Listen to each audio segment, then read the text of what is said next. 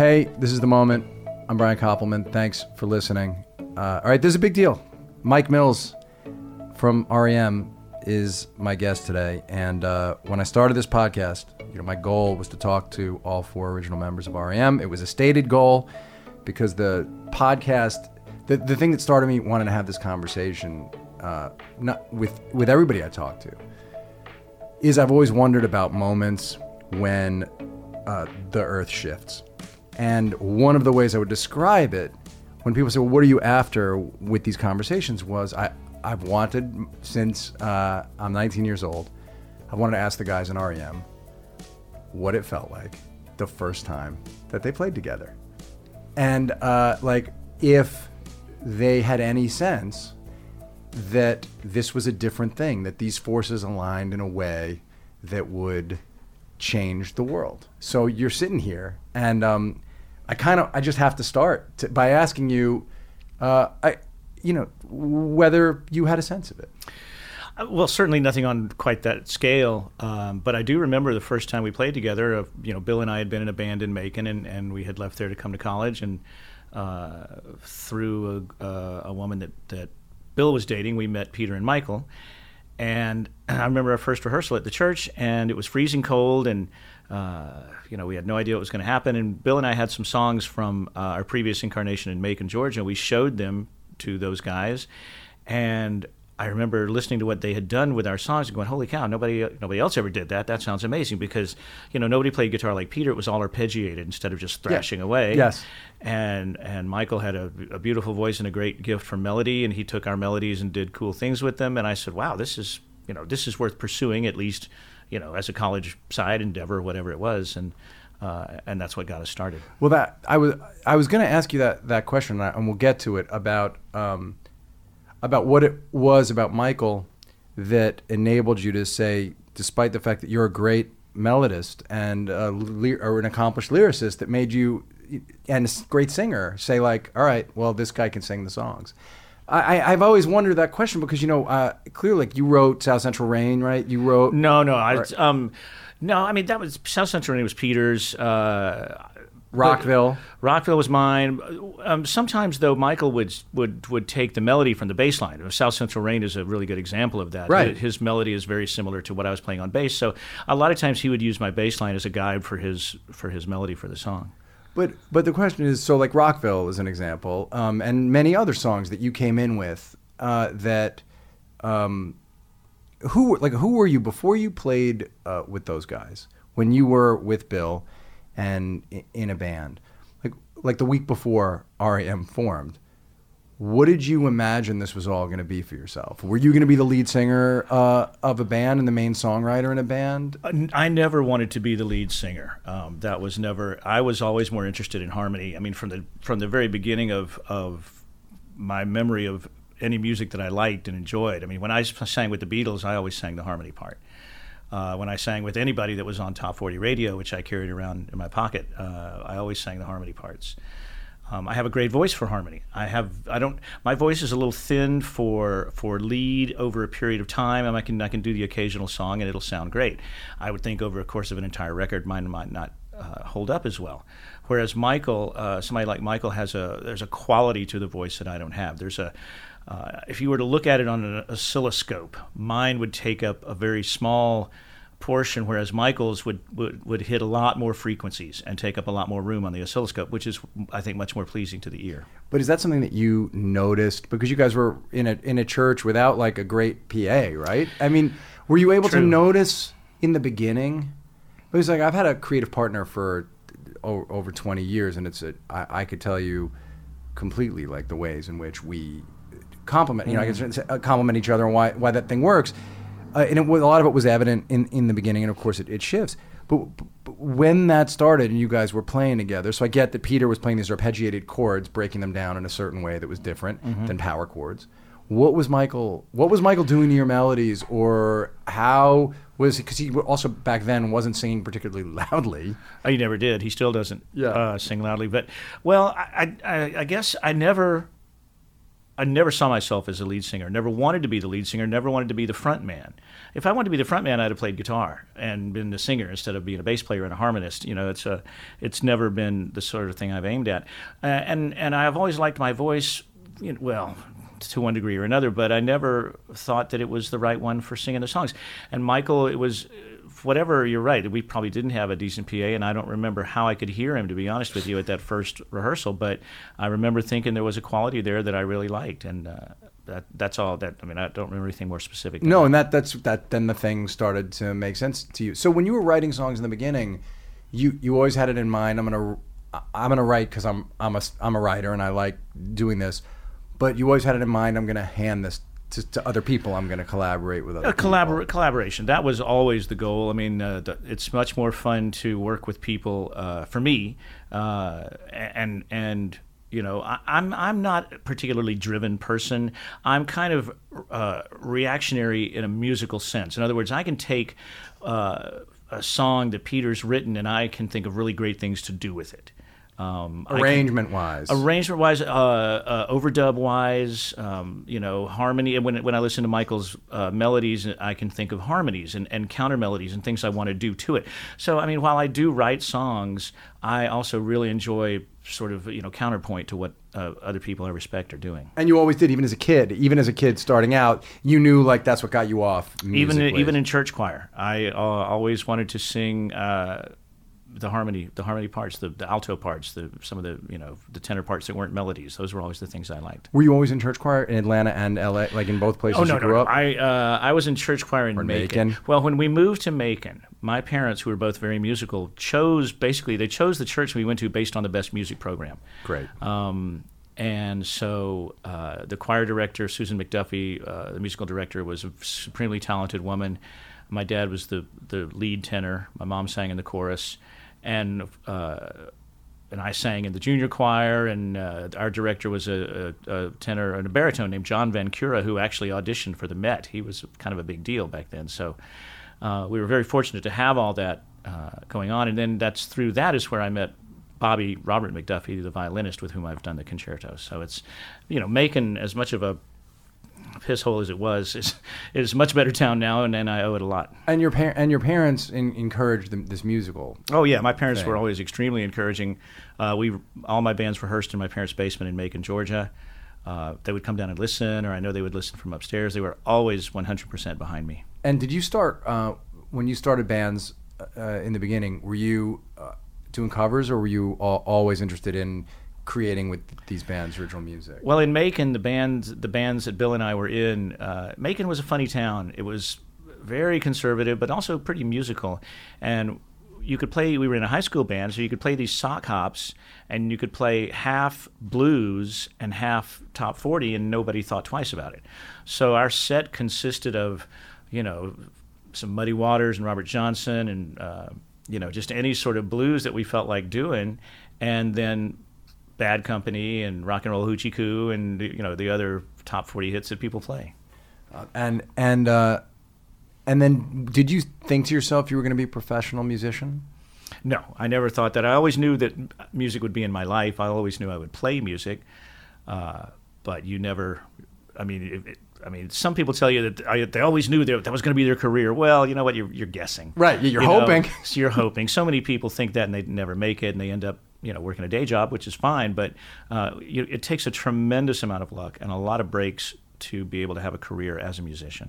Did you think about uh, it as a dream? As a dream, was it a conscious like I'm going to work hard to see if I can do this? I never. I don't think I ever thought that far ahead. I, I worked hard. I mean, I, I I felt like it was something I loved and something I could be good at. But uh, you know, I was never thinking, well, in twenty years I'm going to be doing this. Sure. Um, the the the reason you're you're in town is that you're talking about the twenty-fifth uh, anniversary release of Automatic for the People, which we'll we'll get to, which is, um, I, which is I, I think the best R E M album, and uh, large periods of my life my favorite uh, R E M record too, and we'll we'll definitely get to it. But I want to look, I got to take this opportunity to kind of go through a little bit of the career of the band and your role in it, just because. Uh, and I said this to Peter Buck when I got to talk to Peter and Corinne recently, um, which is that the, the R E M you know, it's a little melodramatic to say R E M saved my life, but in a certain way, R E M was there for me in the lowest moment of my life in, in college. Uh, and your music is like the thing that I would use to buoy myself and to pick myself out of uh, what I was feeling. And as a result of that, R E M just still to this day m- just means an in- incredible amount to me. You know, uh, the music you listen to during those periods of your life, They, it just never leaves you if you're someone who's still connected. No, so and true. Especially if somebody then ends up doing creative work for your life and you understand what artists do to do the thing that they do. So that's why it's, um, you know, it's important to me to ask some of these questions that I've literally wanted to ask you since, uh, you know, I was nineteen. So uh, you guys f- form the band and it, it starts, uh, you start immediately, you record and you start immediately getting in the van and, and going uh, around the South and the rest of the, the country. At that time, did you start to have an idea of the the kind of career that you guys that you wanted to have? The um, because you defined um, the music you made and the way that you went about presenting it to the world wasn't really like the way any other band did it. Well, the, that template didn't exist at that That's point. What I mean, yeah. You know, yeah. I mean, when we started playing, it was. You made a record or you, you know, and then maybe you got signed to a record label and then you got on the radio and you became big or nothing happened. Uh, there was not really an underground for music. So we started playing in places. Basically, we and a few other bands created a circuit primarily in the South, and then it expanded into other places uh, of anyone that would have us, you know, whether it was a pizza parlor or a biker bar or a gay disco. It just didn't matter. We'd play at whatever place would have new wave night or however they wanted to bill it. We didn't care. You just let us play, and you know, however many people we get the first time, we'll double or triple that the next time we play. And you believe that because you saw that happen in your hometown quickly? We saw it happen in Athens primarily. Atlanta was the same thing. And then when we first started playing out of the Georgia of Georgia was in Carrboro, North Carolina, and We we, we we created such an epic night the first night we played there, as much for the after party as as for the show, that uh, you know, we packed it next time we went there. So so you you it was a whole new minefield, or or, or not minefield, but rather uh, uh, ore field. Like like you're, we're mining brand new territory. So. Uh, right, not a minefield where things blow up. No, no but but, uh, but there were precious metals in the ground, exactly. And you were the first people who you were prospecting. And I'm not saying things didn't blow up no, either, but no, uh, yeah. but yes, exactly. And it was it was all just really much virgin territory, and so you would you would just create this circuit uh, with the bands like the dBs and and uh, and other bands from the South, and then later the Midwest and everywhere else, and and and create this thing where you didn't need record companies, you didn't need the radio stations.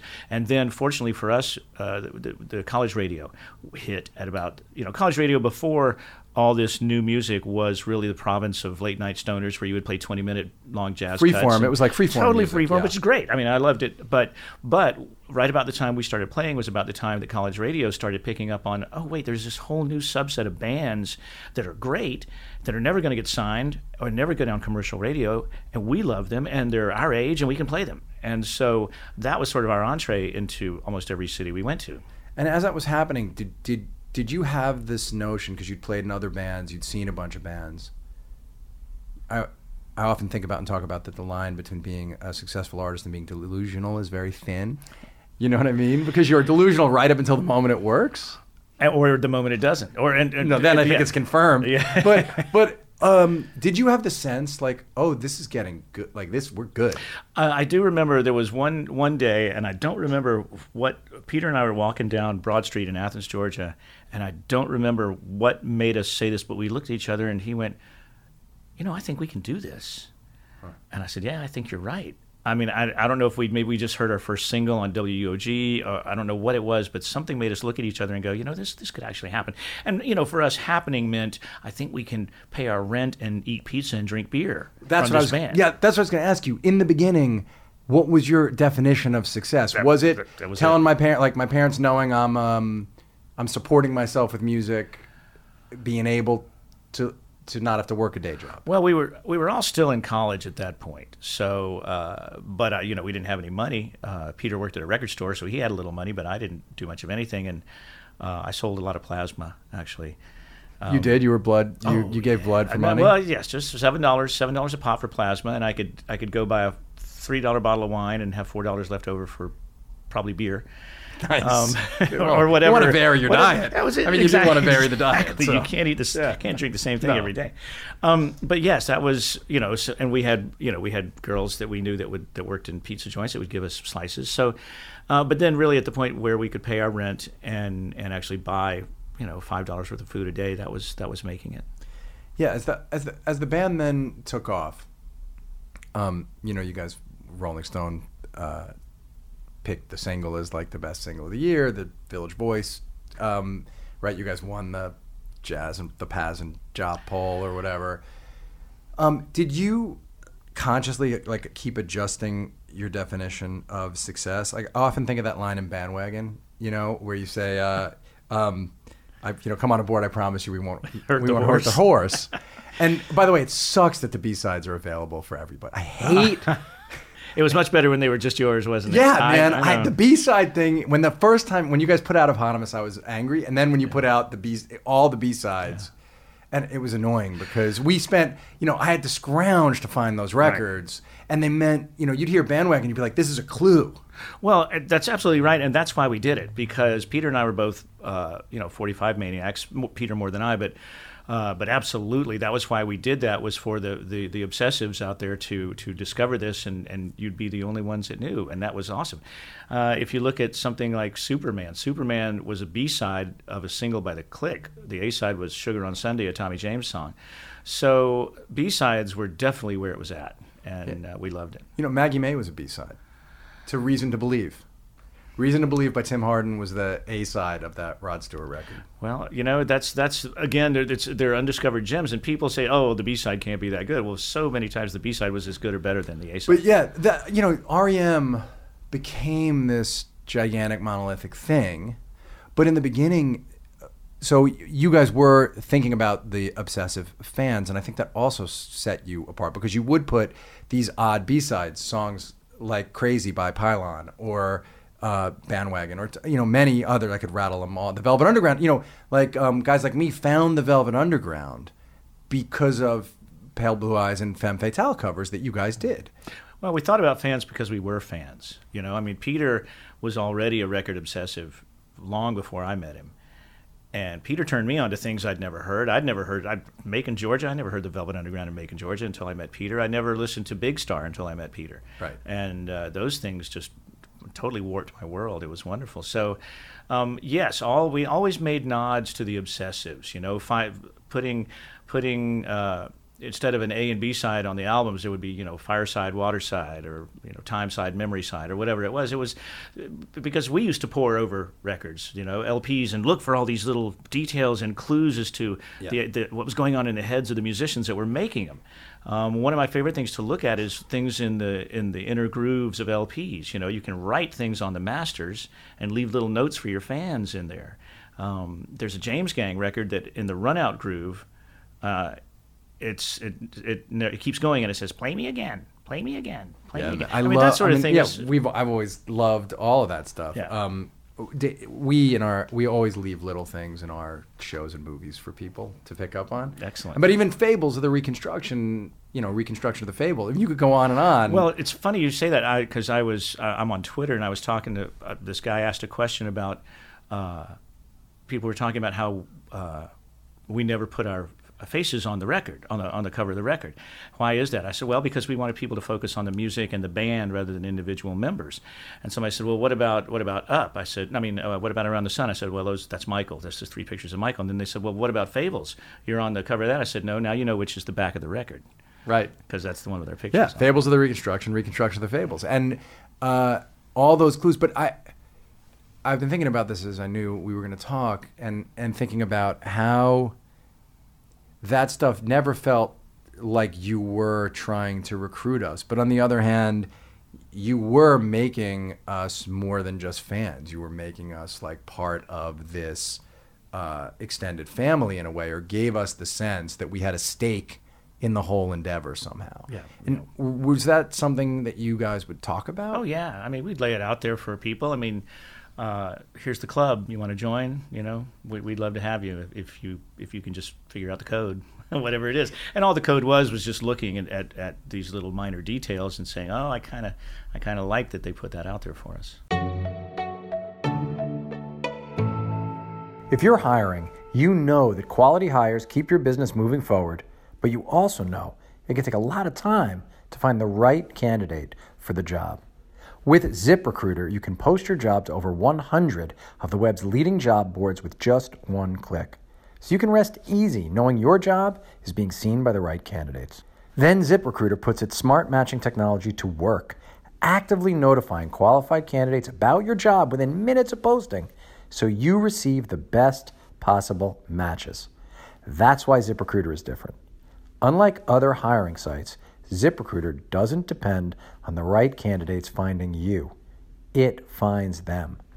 You can even get a head start on the interview process by adding screening questions to your job post to help identify the most qualified candidates, so you don't have to waste time sorting through a stack of resumes to find the perfect fit. No wonder eighty percent of employers who post on ZipRecruiter get a quality candidate through the site in just one day. And the easy-to-use ZipRecruiter dashboard lets you manage your hiring process from start to finish, all in one place. ZipRecruiter, the smartest way to hire. Find out today why ZipRecruiter has been used by growing businesses of all sizes and industries to find the most qualified job candidates with immediate results. And right now, my listeners can post jobs on ZipRecruiter for free. That's right, free. Just go to ZipRecruiter.com slash moment. That's ZipRecruiter.com slash moment. One more time, to try it for free, go to ZipRecruiter.com slash moment. Yeah, so were you guys conscious of the fact that you were you were building it slowly, but you were building towards something at a certain point? Like, was there a moment you realized, okay, this is probably going to be my identity for most of my life, like R E M member, and I'm going to try, and, and did that happen when you were still at I R S? I would think it would have by the time it, it, it, it was growing in that way. You know, it was it was such an organic process that I, I didn't really have time to reflect on that. It, it, it, you were too busy writing the next song and, and getting ready for the next tour and getting ready for the next record. It, there wasn't a lot of... Uh, As as as I look at it now, there wasn't a lot of time for reflection on, well, well what am I going to become? What is this going to take over my existence? It was just what we did. It was just who we were. Uh, you were just living it. Just living living it in the moment, living it at the time, and, and doing whatever felt like needed to be done at the moment. At and the so moment. The things that seemed to us like they were um, in some way, not, if not part of a plan, but like like uh, you know, the difference in the sound from Fables to Life's Rich Pageant. When suddenly, not not only was my, not only was Michael way more clear, and I know Don Gehman spent a lot of time trying to uh, make that happen, but you know, the drums sounded different. Um, mm. Peter stopped playing those arpeggiated chords mostly, or just only did a few times. He played many more power chords. True. Um, the songs were much more straight four four, like they were like rock and roll songs. Was that just because you felt like doing that? Because you were on, like, what what would happen that would make the rules shift? Right. Well, you don't want to you don't want to make a record purely in reaction to the previous record, but the reaction to the previous record can at least start you off in a direction. Um, yeah. And certainly, you know, we, we we had a tough time making Fables, and, and that's been, you know, documented. But you know, I still love Joe Boyd. He's still a friend of mine. Um, That's and, the producer of that. Yeah, album. The producer of the record. They made in England, and it was miserable. Uh, it was, well, you know, it was England in nineteen eighty-five, and there was literally nothing to eat, and it was cold and wet and snowy, and just it was it was pretty miserable. Uh, and the T V, there was no T V to watch. I mean, there were four channels. Darts, you could watch darts, uh, snooker, and darts, and and yes. No, for a sports guy like you, that would be tough. Uh, just I no mean baseball. Anything. I mean, there there was just, and the, the, the, the programs, the actual comedies or dramas, whatever, they were incomprehensible. I mean, you know, if they'd had Derek and Clive on there now, I'd have been a happy guy. But, but that didn't happen. So you were so you're saying you're reacting. So you react to that. Uh, you know, you say, okay, well, Fables was great, but we've done that. Now it's time to try something different. Uh, Don Gehman makes great sounding records. Uh, he really does good things with an acoustic guitar. Let's let's just change our sound and, and, and try something to keep us interested, to keep the fans interested, uh, just to not repeat ourselves. And were you conscious of the fact when that it sounded more like radio? Were you comfortable with this idea that you were a, sort of bound to start exposing yourselves to bigger? You know, I don't think it was so much sounding like radio. We were looking for a clarity at that point. After Fables, which, which you know, a lot of people love that record as a, one of our their favorites. It's a murky, record. mysterious sounding record, and I love that aspect of it. But you can't, you can't try to do that. That happened purely by uh, the fact that we were in uh, London in the wintertime working with a folk producer, and it all came. You know, he he was trying his hand at rock and roll, so it ended up coming out like it did. But you can't try to do that. So we said, all right, well, it's time to it's time to strap on the electric guitar again and go make some noise and see what Don Gehman can do with this. Uh, radio was much more in Don Gehman's mind than it was in ours. Don Gehman likes to have hits. That's what he told us. Yeah. He says, I want to make hits. We're like, well, good luck with that, but uh, let's make a good sounding record. And in fact, that's why he didn't do the next record. He said, he said, you know, we had such great success. We were like, well, Don, when do you want to start the next record? He said, I don't want to do it. Are you nuts? He said, no.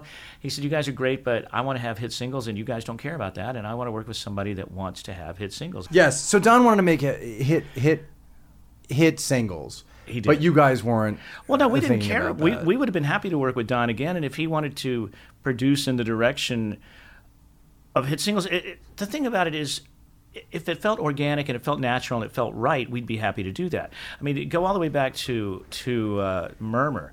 Uh, when we were mixing Murmur, uh, the record company got the mixes, uh, got back at Don uh, Don Dixon and Mitch Easter and says, "We need to make this more radio friendly. You have to you have to change. You have to make this sound more eighties. You have to change the snare."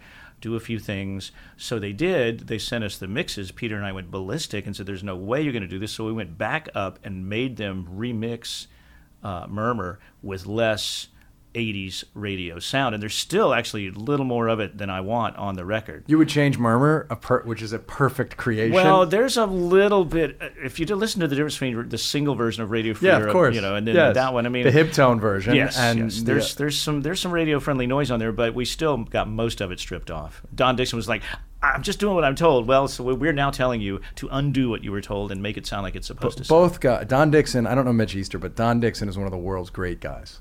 He is, and so I, is Mitch. I love that guy, and uh, Don Gehman's a great guy too, actually. And I've spent I know I love Don. Real uh, time we, with we, both of those people, and they're both quality. I, I quality. spent a lot of time sitting at the desk with all of them, and just really enjoyed every second of it. I mean, I would love to have worked with Don again, and I'm really glad that that what happened uh, to him later is what happened. You know, to when, Gehman with Hootie. With Hootie, you know, Hootie, yeah. Hootie, hi, Hootie hired him because Hootie was a big R. Hootie, you know, the Blowf- Hootie and the Blowfish were big R E M fans, and they said, well, we want the guy who produced that record. So they brought Don in, and, and the rest yeah, no, his career is. Don, if you don't know, Don Gehman made these John Cougar Mellencamp records. Well, he made John Cougar records, then John Cougar Mellencamp records, uh, R E M, uh, Hootie, and then he made the uh, the Tracy Chapman album that had uh, "Give Me One Reason" on it. And um, he's a great producer, no doubt. Yeah, about an incredible mixer and, and producer. But um, well, you just said a couple things about the organic and natural, and if it really sounded like R E M. And I, this is a question I. I I wrote down right on uh, exactly on this subject, which was, do you have any idea why the band means so much to us? Like, I've thought about it a lot, and to me, it has to do with integrity, heart, purpose. This is what I wrote down, and some kind of an un- unshakable faith that the four of you cared about this thing in the way that we cared about it. But but I wonder if you if you've thought about why. Like, there's a lot of bands that are huge bands, a lot of bands have fans, but if you've thought about why your band means what it does to to those, you know, to mm. this big group of people who line up for the to to get the twenty new, you know, twenty songs from twenty-five years ago. Well, it, a lot of things had to line up. I mean, we came along at a time when music uh, was undergoing radical shift into what was called new wave, into punk rock. Uh, what was on commercial radio was being ignored. It was dying out in a sense of anything fresh and new. Kids were rejecting it. Uh, college radio had a lot to do with it, and all of those things led to us going out there and being able to do it the way we wanted. We were willing to sacrifice commercial success, which was never our goal anyway, uh, in order to do things on our own terms. And we did, and we became successful at it. And I think pe- people like to see that, that that can actually happen. And you think we noticed it. Somehow we felt like this is the real article because it was. It was yeah, because it was. Exactly. I mean, it connected with people who, who felt what we felt, which was that, you know, it's it's our world, let's change it. Did it ever, like, freak you out as it all started to happen to look out and see how important it was to the fans? That it was, you know... That it wasn't just uh, a rock concert. It wasn't just music. It was this, um, there was this thing that happened with Michael and the audience, but with all of you and, and, and the audience. Well, it, it no, it never freaked us out because we we were they. You know, we were. It was us and them. It wasn't us and them. It was us, and you know, uh, their joy at a concert was our joy.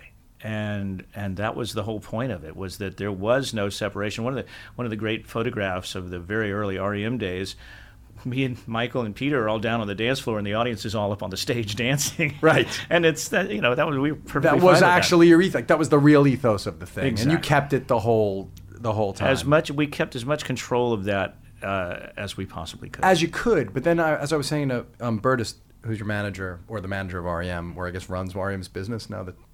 There's no band? He's our manager. He calls himself our advisor, but he's our manager, yeah. Um, I was telling him, I was at, so I became a huge, I saw you guys open for the Police at Shea, like in eighty-one, but I didn't really know, the band didn't, I didn't, um. Well, you and everybody else in the I didn't, had no idea uh, what the band was then, so I can't count it as like the first time. I, I did see the band, but it didn't matter to me then. Right, right. I was in high school and I didn't, you know, tenth grade or something, but, um. The first real show I saw when I knew all the words and it mattered to me was um, eighty-six, November of eighty-six at the Wang Center in Boston. Oh, and um, you had just put out Life's Rich Pageant, and I had become a fan a year and a half before, but this was the first time you came through where I was and I could see the band. I had looked, I remember getting the tickets and just looking forward to it for months and months and months. Um, but I remember sitting in the audience and uh, you guys played an unreleased song. You played The One I Love. And... which was going to be on your next album. And because I grew up in the record business, you know, my dad was in the record business and I grew up recording studios and all this shit. I just recognized instantly that you guys had written a smash commercial hit. Wow. I was sitting there when he said fire the first time and the lights went red and you're singing the uh, harmony. I, I chills went through me. I remember it like it's right now. I can picture every part of it. And I remember thinking, holy shit, everything's going to change. This is going to a wow. whole different level. And um, did you have that awareness like before that happened? And did it freak you out at all as it started to crescendo in that way? We were very, very lucky in that all of our growth up until losing my religion was very gradual. Um, you know, every record sold more than the one before it, but it wasn't, it wasn't until then that it took that exponential step. So for us, it felt, you know, not only did it feel wonderful and kind of natural, but we were always expecting the drop-off. You know, we thought, that's why we called the second record Reckoning, because we figured, well, this is the one where they're going to hate us. That's funny. So, you know, and then we thought, well, okay, we, they like the first two, they'll hate the third one because it sounds like, you know, a dirge. But well, it is. No, no, it doesn't sound like a dirge. No, sorry. It doesn't. It is a dirge. Please. I mean, you start with Feeling Gravity's Pull. I mean, one of the yeah. oddest ways to start an album of all time. Up until Airport Man, which was yeah. even odder. But yeah, it, we just felt, uh, you know, we're just riding the wave. It just, everything we did felt like the natural thing to do, and it felt honest and real to us. But when you would make a song like that, when you would write uh, a song like, like, you know, on a much lower scale, I remember when Dave and I wrote the pilot for Billions, uh, with uh, um, Andrew helped us write it too. But when we wrote the pilot, I do remember, you know, it was very hard to write, and I remember there was this, during Christmas, I remember reorganizing a bunch of it and then kind of looking at this thing and reading it and going, oh, this is going to be a hit television show. It wasn't, no one had bought it yet. It was just ours. We hadn't shown it to anybody. But I knew, because I'd had experience. I'd like, right. we'd been writing and doing this for a long time. And right. I was like, oh, this is going to work, which is an odd thing. So like it when is. when when something like The One I Love, well, you know, Fall On Me, I think Fall On Me was super. But like, how, do you remember how that song got written? And when you guys played it, and as you started playing it for audiences, did you Did you know, like, oh, this is gonna the one I love? Yeah. Um, well, yeah, because I mean, how how can you not sing along with the chorus? It's one word, and everybody knows it, and it's really fun and easy to sing. And I, the whole song is kind of a chorus in a way. The yeah, verses are kind of like chorus, like that's you know melody. It's like it's like Patterson Hood was talking about Tom Petty, and uh, there's a great online magazine called The Bitter Southerner. That's, I, I love that genius. essay that he wrote. That's an amazing essay. And he wrote this essay. brilliant essay, but he said that Petty's one of Petty's geniuses was was just get to the chorus.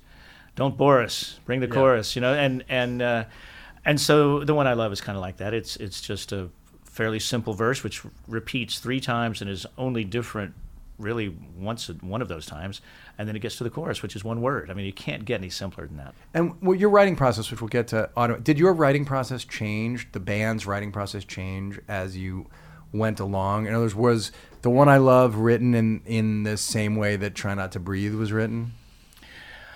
I, I think the first few records were more collaborative in the composing sense because we were all either living in the same house or hanging out in the same houses all the time. We were always together. So you would have fragments then? Song fragments you would play for each other? And then Well, no, even more than that, we would just sit there and pick up guitars and start playing and and see what comes out. The three, yeah. You, Bill, and Peter and together? Peter, yeah, and sometimes sometimes we'd say, okay, here's an idea. Yeah, I mean, here's an idea I wrote at four in the morning last night. How do you, how, what do you think of this? So there was, yes, there was a lot of that. Uh, but a lot of it was literally made up in the same room at the same time. That became a little less once we, you know, lived in separate houses. And but still, the, a lot of songs were written in the rehearsal room without uh, a pre-existing idea.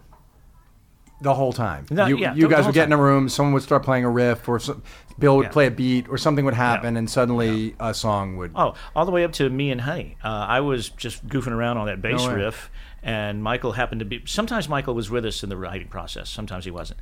Mostly he wasn't. Even early. Even early. Well, that wasn't exactly early. But no, mostly... No, no, Out of Time wasn't early. I'm saying... But oh, even early no, when you were early, writing or no, early he on, he wasn't there much early. It okay, was mostly yeah, yeah. us doing it and then handing it to him later. Uh, but in this case, he was there for Me and Honey, and I was just playing that little riff, and he said, keep playing it. And I was like, that's oh, really hard. It's in D flat. He said, well, just keep playing it. So uh, so I finished it. I mean, I just kept playing it, and he literally wrote the song while he was sitting there. And I said, well, it needs another chord. So I added one more chord, and that was it, and the song was done. He played that when he opened for Patti Smith. Oh, did he? Uh, like two okay. two years ago or three years ago. I yeah, went that's with, right. That's I went with right. Mario yeah, and yeah. Um, Heileman, and uh, yeah, he that he yeah. he played. They did like a Sinatra song, but that was like yeah. one of the two. I bet they changed the key because I wrote it in D flat, and sometimes uh, you know I can. There's no way I could play hold my fingers over those high strings on the bass for three and a half minutes. You, it's just too hard to do. So I would capo it later in the show, but you, I could have changed it to D and done it really easily, but that changes things. A, a half a step can really alter the nature and the character of a song, so we left it in D flat. Um, speaking of the way you wrote that song, I did read that quote you gave uh, about how when you were young you thought it was important to have soul, like if you wrote the music you wanted credit for it, and then Peter convinced you that the band should share. Yep. Do you do you think he was right? Oh, there's no question. I, I, I said earlier that it was maybe the most important decision we ever made uh, because nothing will break a band up faster than money except for, well, yes. money. so, uh, so yes, I mean, I, and I didn't want the money. I wasn't concerned about the money. I was happy to share the money, but I did want people to know which songs I wrote. But Peter said, you know what, I, I understand that. We all feel that way, but at the same time, uh, I I know from my knowledge of music and bands that nothing will break a band up faster than, than somebody else getting all the money. Yeah, that's so smart. He, he's, uh, he said when I, I spoke to him that... Uh, he thinks playing guitar is like the thing he does fifth best, and that like basically leading a band and making these kind of decisions, songwriting second or third, but this kind of thing, yeah. he was like, that's what I'm best at. Well, actually. his his vision was always true, and and I I, I appreciate that. And did you know it early? Like I'm gonna follow, like this. Okay, I'm I'm gonna take direction. No, it, well, it person. made sense. I mean, if he had said something that I considered was complete bullshit, I wouldn't have gone along with it. But I said, all right, I see your point on that. Uh, You know, for me, from the beginning, the band was more important than any one person's feelings. And I think, you know, we all felt that way. And that's why we managed to get through all whatever tough times we had. It was like, you know what, I don't I don't care if this bothers you, or I do, but really, let's keep your eyes on the wheel here and remember that the band, what we do in this band is more important than anything any of us will ever do as individuals. So let's just try to remember that. So you did have that. That's an incredible bit of sort of like um, self-awareness to have. Yep, and we had it. We had it from. I remember having a band meeting in eighty-four where something similar to that was discussed. So yes, it was all part of our. It was in our brains pretty early on. eighty-four. That's uh, like around Fables. Uh, it was on the. I think it was on the Reckoning tour. So in between Reckoning and Fables, mm-hmm. where you were like, the band is the thing. Well, this we is going to matter more than anything else. We had an else. issue where where we had to. Uh, where everyone had to step up and say, "Is are you committed to this or are you not? And if you are, then here's what has to happen." And and it did. Oh no, that's when the that's when the Dexedrine had to go away. But uh, that's too bad. Yeah, we were lucky with that aspect. We never had that, that particular problem. I, I don't know. I don't think that's true. Whatever, from what everyone says, the Dexedrine was what like made the first tour. Like those what, long tours. You guys talked is. about is that, that like speed, no, no speed. Uh, no, oh, I mean, you that don't was... even know what that is. I, that, well, that's the legend of the band. I, I literally know all these other weird facts, and that one I'm wrong about. Maybe I am. I, uh, let's put it this way. I never took Dexedrine. I I, believe I, you. I, I, I mean, I'm not saying I didn't have my fun, but uh, I don't I, That all right, I'm glad to have that. You know, the legend is you guys were taking speed as you were driving around the car. And that is just in well, every... I didn't say that we weren't. I just said that I don't know what Dexedrine is. Okay, fine. It's speed. Um, so uh, I've in... never seen a White Cross or a Black Beauty. I don't know what you're talking about. Okay, there you go. Um, in, in talking about... That's good. It's a non-denial denial. In the age of... Do you know, the first time I met you, I was just about saying the age of Trump, but the first time that I met you, although you and I hung out with a, our mutual friend, but the fir- you came to the premiere of my first movie, which is Rounders. You, Peter, and Bill. Oh my God! Came to the premiere party for Rounders downtown, and Donald Trump showed up that night too. Holy cow! Who I, I had never met, that. And I didn't care about talking to him, but I couldn't believe that my out of nowhere, the premiere of the first thing I ever did, my favorite band walked in, and I guess you guys were like in the neighborhood. I I don't know what got you there, but the three of you walked in, and because it was our movie. I felt completely fine. You'd crashed my party to come up to you. And, I, and you, you guys invited me to sit at the table, but the monster Trump was there also. So I think maybe you had to come cosmically to balance the exactly, evil exactly. so that there was good and evil there. And we, we, uh, we were sent. That's what I'm, I think so. I, I think you might have been. So in, in building to talking about Automatic, um, I've often wondered about the decision you guys made to leave I R S after the fifth album. And did...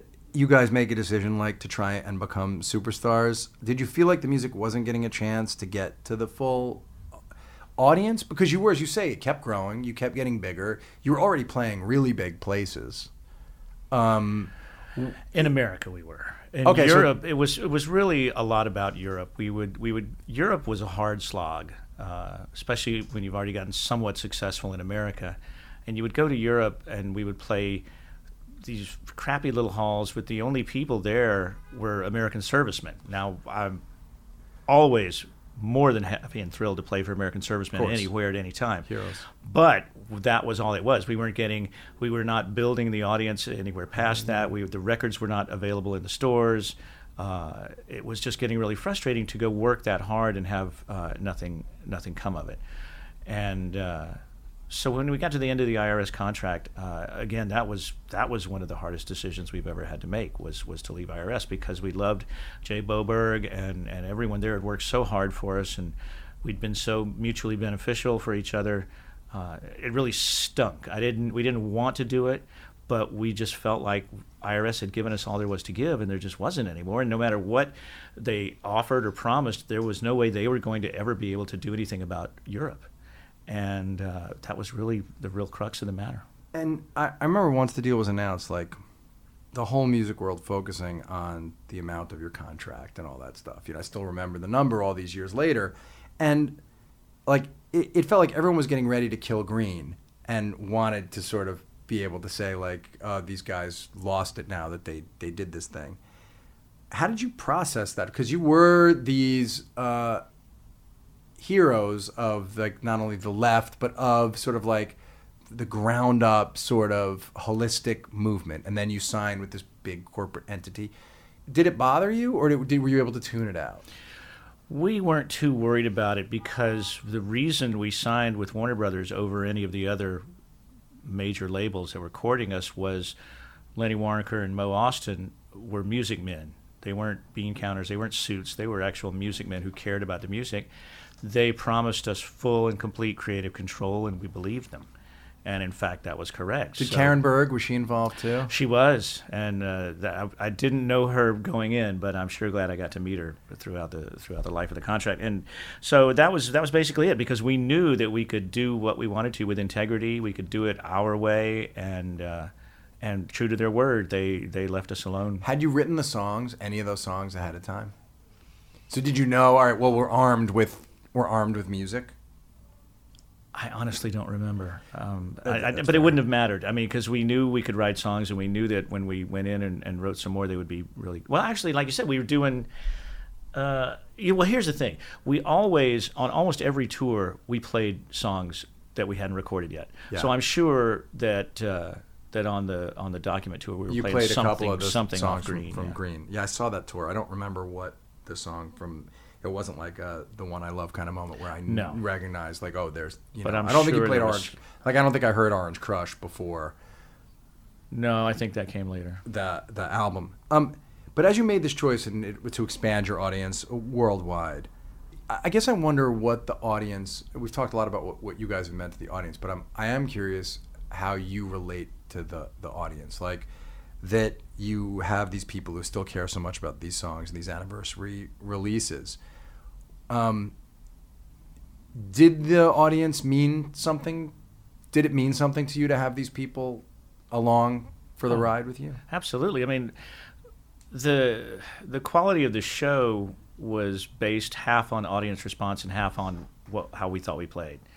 Uh, there were several shows where we all thought, or each, any one of us might have thought we played like crap, but the audience was so good that that it was fine. It was a, it was fine. Sure. And then there were, you know, some shows where we knew we played really well, and the audience was just dead as a bunch of doornails. So uh, those were the places we didn't go back to quite as often as others. Yeah, that makes total sense. So um, just turning to Automatic, uh, in in certain ways, to me, Automatic is a return to the feeling of the first few albums, uh, even though musically it's. It's not, and lyrically it's so direct.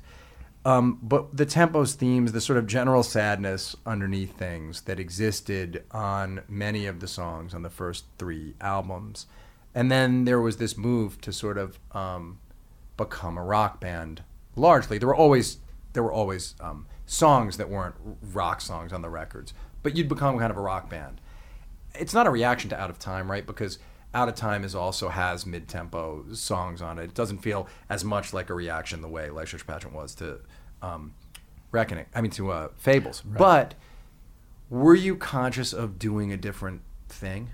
Well, not necessarily. We thought it was going to be a rock record when we started writing for it.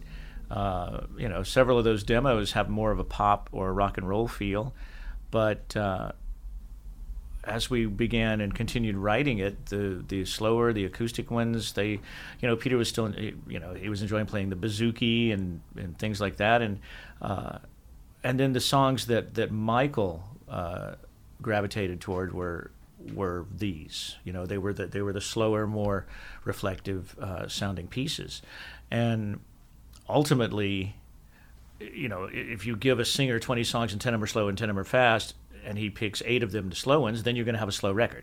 Uh, because as Peter said, if Michael doesn't finish them, we have a bunch of instrumentals sitting around. So really, it's it's whatever we wrote that inspired Michael made us happy. Did, by that point, did, did did you guys not write any of the lyrics?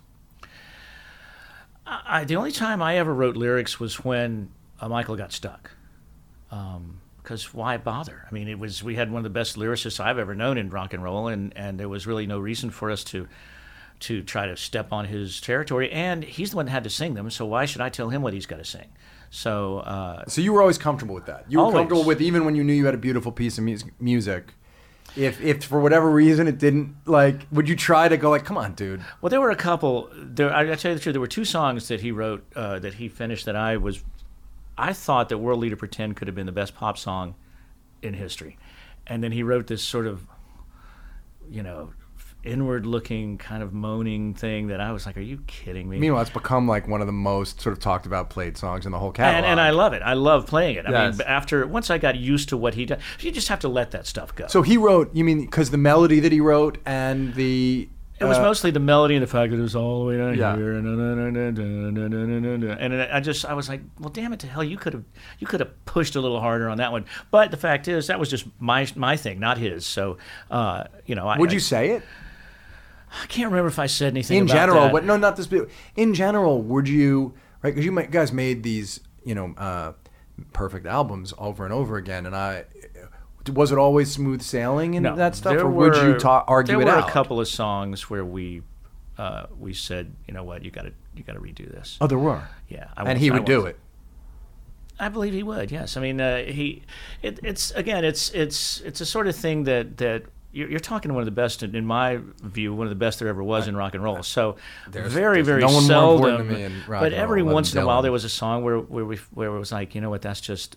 We need the first of all. We need this song. It's it's that good, and the record needs this song. And I know you can do better on this one, but that is ultra rare. And uh, I probably shouldn't even say it, but but I'm sure Michael understands. But it's it was it was so super rare because we never had to. Everything, you know, there were just a couple of them that he wrote that, like I said, I, I, I they, they weren't what I was hearing in my head. Sure. But within a month of listening to it, I was like, you know it what, made that, sense that's absolutely great, and I'm really happy I didn't say anything. Yeah, but I'm thinking though on this album with like Mike's pop song and Devil Rides Backwards, which you guys released those two first, and I've listened to all of them now, uh, all all those songs.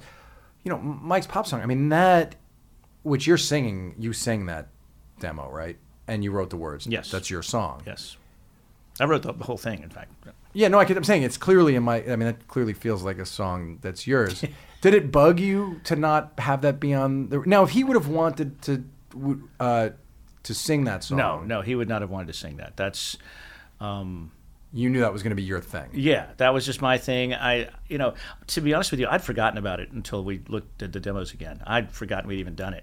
Um, and, and it's pretty clear if you listen to the record. I mean, that had no place on, on it Automatic. It would album. Not have fit on the record. I, uh, I'm not even sure why I did it. I guess I just was sitting around one day and wrote it. But um, could have been on New Adventures, though. It could have been. It could have been. But we we tried not to recycle it as often as possible. I'm not saying we never did, but it's it's better if you can start fresh every time. Uh, on a, when you were writing these songs for Automatic, when did you become aware that you were doing something really special? Right, you guys made all these really good albums, but I think you know the, the certainly the moment that that record was released. I mean, I remember where I was. I, I remember what it was like to hear it for the first time. I remember Amy, my wife, and I listening to it, and. Over and over and over again, taking long road trips just to listen to the record. When did you realize, oh, we're doing something different here? Well, we knew it was different, but that didn't make it good. Did you know it was great right no, away? No, no. I mean, we, we knew we. I knew I liked it. We knew we liked it. I mean, we were happy with it. We were very satisfied with what we'd done. But we figured, you know, who's going to want uh, an album where nine songs are about mortality? You know, and uh, we just figured that that wasn't going to really fly. And we were always prepared. Every record we put out, we were prepared for it to be rejected by the public because you have, first of all, you should be. And second of all, you know, we, we were there to satisfy ourselves musically. And, and that doesn't mean that anybody has to come along with us. Every record we made was like, okay, here's what we're doing. Hope you like it. If you don't, we understand. And we really thought that a lot of people would reject the, the nature of that one, but it's just such a well-done thing. They didn't. Yeah, well, when like, so I read the story the other day about Night Swimming uh, from some like two thousand five interview you did about it. Um, somehow I'd, I'd missed it until recently. That that was one where Michael had the lyric ahead of time. See, that's that's not the way I remember. I think it. You said it. No, I don't. All right, think... so I because I had always thought that was a piece of music. The way that the story that I read was that. Uh, Well, it doesn't matter no, what I read. No, but, but you're right. I've been reading that people are quoting me in these articles as saying that, uh, yes, Michael had the lyric and Peter and, um, and I had a competition yeah, to see who could write. I, just I don't read remember this it. Thing. I don't remember it that way at How all. How do you remember it? Let's set um, the record, the Night Swimming record straight. I remember just sitting, I, and I'm trying. I've been trying to remember where I wrote that song, and I can't do it to save my life. I know where I wrote Tongue. I know where I wrote Electrolyte. I cannot remember where I wrote Night Swimming. But to the best of my recollection, we hadn't discussed it. Michael didn't have lyrics for it. I just I just wrote it and played it, and Michael heard it and said, I like that, keep playing it. It was a similar thing to Me and Honey, and, and uh, so, it, and again... And just then like that became and, the song Night Swimming. That became Night Swimming. It and was not written with lyrics beforehand. Can you hear, I love knowing that, that is what well, I always pictured. I kind of want to ask Michael now, because I could be wrong. Well, but, I got to get Michael on the that's, podcast. That's my memory. You got to tell Michael to do the podcast, and then I can ask him the question. But when you make something like Night Swimming, Can you hear it? I was thinking about two songs, um, You Are the Everything and Night Swimming. Did you write You Are the Everything or Peter write that one? Uh, that's Peter, yeah. So, okay, good.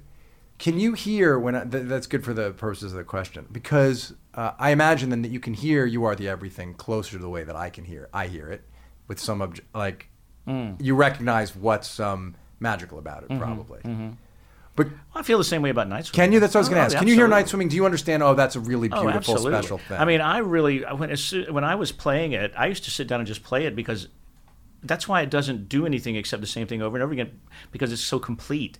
And I said, well, this is, I knew it was great. I loved it. I just didn't think it was a song. I thought it was just a fun little musical thing. And until Michael wrote lyrics to it, it wasn't a song. It was just a little musical round. That, that you like to play. Yeah. Do you remember where you were when you came up with it? Can't do it. Cannot. Yes, I mean, you know where you were when you wrote it. I've got to be hypnotized and remember where I wrote that, because it's driving me nuts. But suddenly you were just carrying it around. Essentially, suddenly you had it and yep. you were carrying it around yep. and it was in your head and you knew this is really pretty. When you write m- melodies like that, music like that, uh, do you chase it over a long period of time or does it happen quickly usually? Both. Some things I know uh, are good and I know are worth pursuing. Uh, I think I think Night Swimming probably came out in about as long as it took me to play it. It just happened. It just happened. And you knew, oh, this is, I don't know if it's a song, but it's like, this is beautiful. I knew I liked it, yeah. And then when Michael wrote those lyrics and you actually heard him do that thing, did it move you? Absolutely. Like, you, oh, so you would allow yourself to f- be moved by the stuff oh, yeah. your bandmates and were doing? Well, because, well, of course. I mean, that's the idea. I mean, I you want to be excited about what your fellow bandmates bring to the to the table. You know, I loved writing a, a song and then having Peter put his inimitable guitar style on it. It would make me so happy. Uh, you know, I, I'd write this this thing that I enjoyed, this chord progression, and then I'd just wait to see what Michael did with it. And when he did something really brilliant with it, it made me really happy that I'd provided something that inspired him enough to to use his talent on it. And then did the thing just change somehow between the three of you after Bill left? Is and and did some of that magical thing just kind of die? Is that is that why, you know, you're, you're all so um, definitive about not playing together Uh, anymore? I mean, I know you and Peter have jammed, you know, but what I mean, you are also definitive about not doing it. Did did the magic somehow get leached out of it, or did, or is it just a, a rational kind of a decision? It was, it, you know, uh, Michael's description was always the best. Does a three-legged dog know how to run? Yes, eventually it does. It, it's just a three-legged dog instead of a four. Um, obviously, R E M was not the same band. I mean, we always said that if any one of us left, we would break up. Bill said, I want to quit the band, but I'm not going to unless you guys promise to keep playing. So we honored his request, and we figured we could still, you know, we had some good songs written for Up, and we figured we would continue on and see what happened. Was it the same? No, of course not. It's never, it was never going to be the same. But that doesn't mean we should abandon our love and, and what we do and, and, and just not do this anymore just because uh, one person has decided not to do it with us. Right. So, we're, I mean, yes, it was very different, but we're also very, very happy that we kept on because we made some really great music. And and in your mind, like, what is it that made it eventually not worth doing anymore? Well, it was a, a combination of, of things. Um, our record contract was up. The music business was turning into something completely unrecognizable.